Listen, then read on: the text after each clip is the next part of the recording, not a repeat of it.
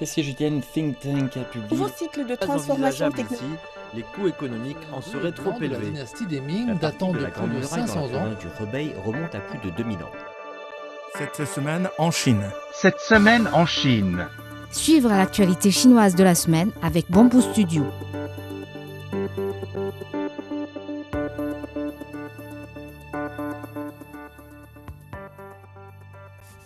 La Chine a lancé jeudi le vaisseau spatial habité Shenzhou 17 et les trois astronautes à bord seront envoyés en orbite pendant environ six mois sur une mission de la station spatiale.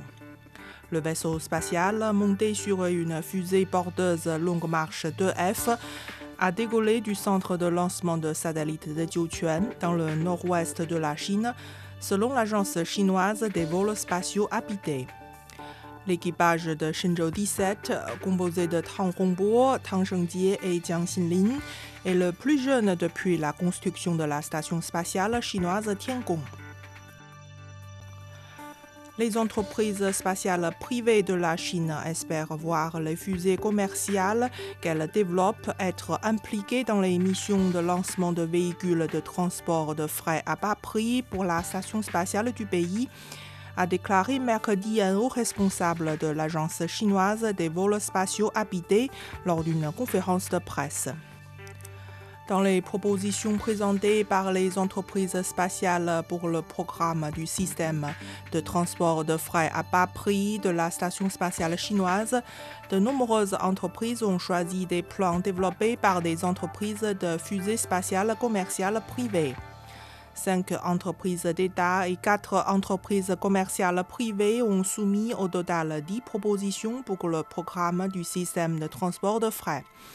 Après évaluation, quatre propositions sont entrées en phase de conception. La Chine est capable et prête à inviter des astronautes étrangers à participer aux missions de vol de la station spatiale chinoise, a annoncé mercredi un haut responsable de l'agence chinoise des vols spatiaux habités lors d'une conférence de presse. Il a également promis d'inclure des astronautes étrangers dans la mission d'alunissage du pays une fois que les conditions nécessaires seront réunies. Les collaborations comprennent des vols conjoints d'astronautes, le développement et l'expérimentation de charges utiles pour des applications spatiales, la gouvernance de l'environnement spatial et l'enseignement des sciences aérospatiales aux jeunes. Le marché chinois d'emploi est resté en général stable, avec 10,22 millions de nouveaux emplois urbains créés au cours des neuf premiers mois de 2023, ont montré jeudi des données. En septembre, le taux de chômage urbain recensé était de 5% selon le ministère des Ressources humaines et de la Sécurité sociale.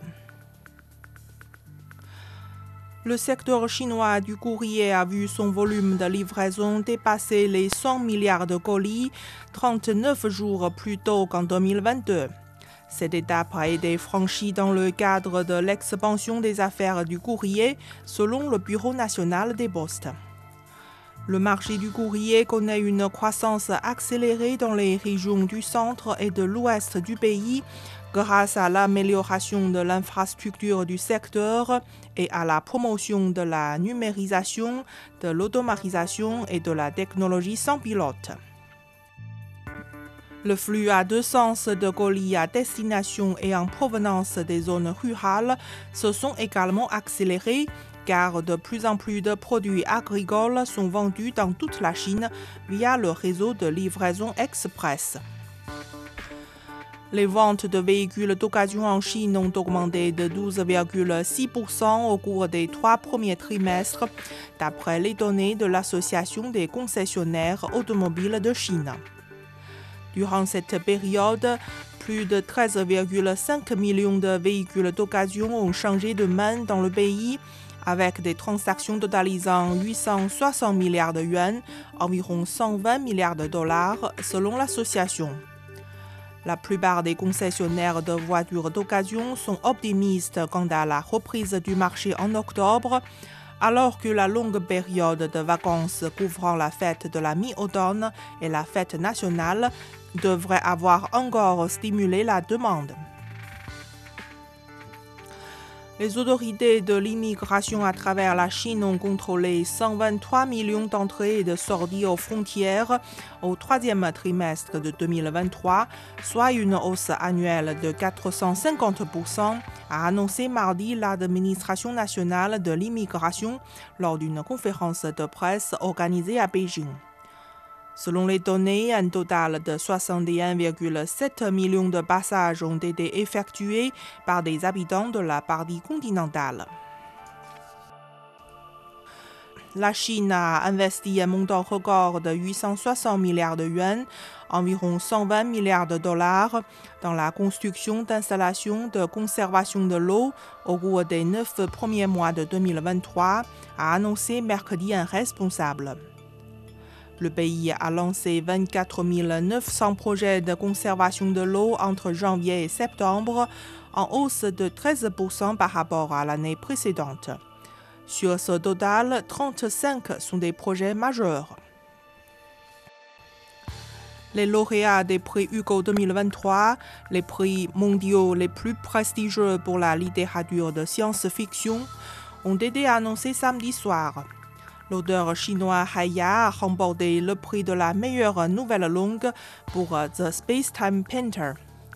Le prix Hugo, décerné pour la première fois en 1953 et présenté chaque année depuis 1955, sont les récompenses les plus prestigieuses dans le domaine de la science-fiction. Ils sont décernés par les membres de la Convention mondiale de science-fiction qui est également chargée de les administrer.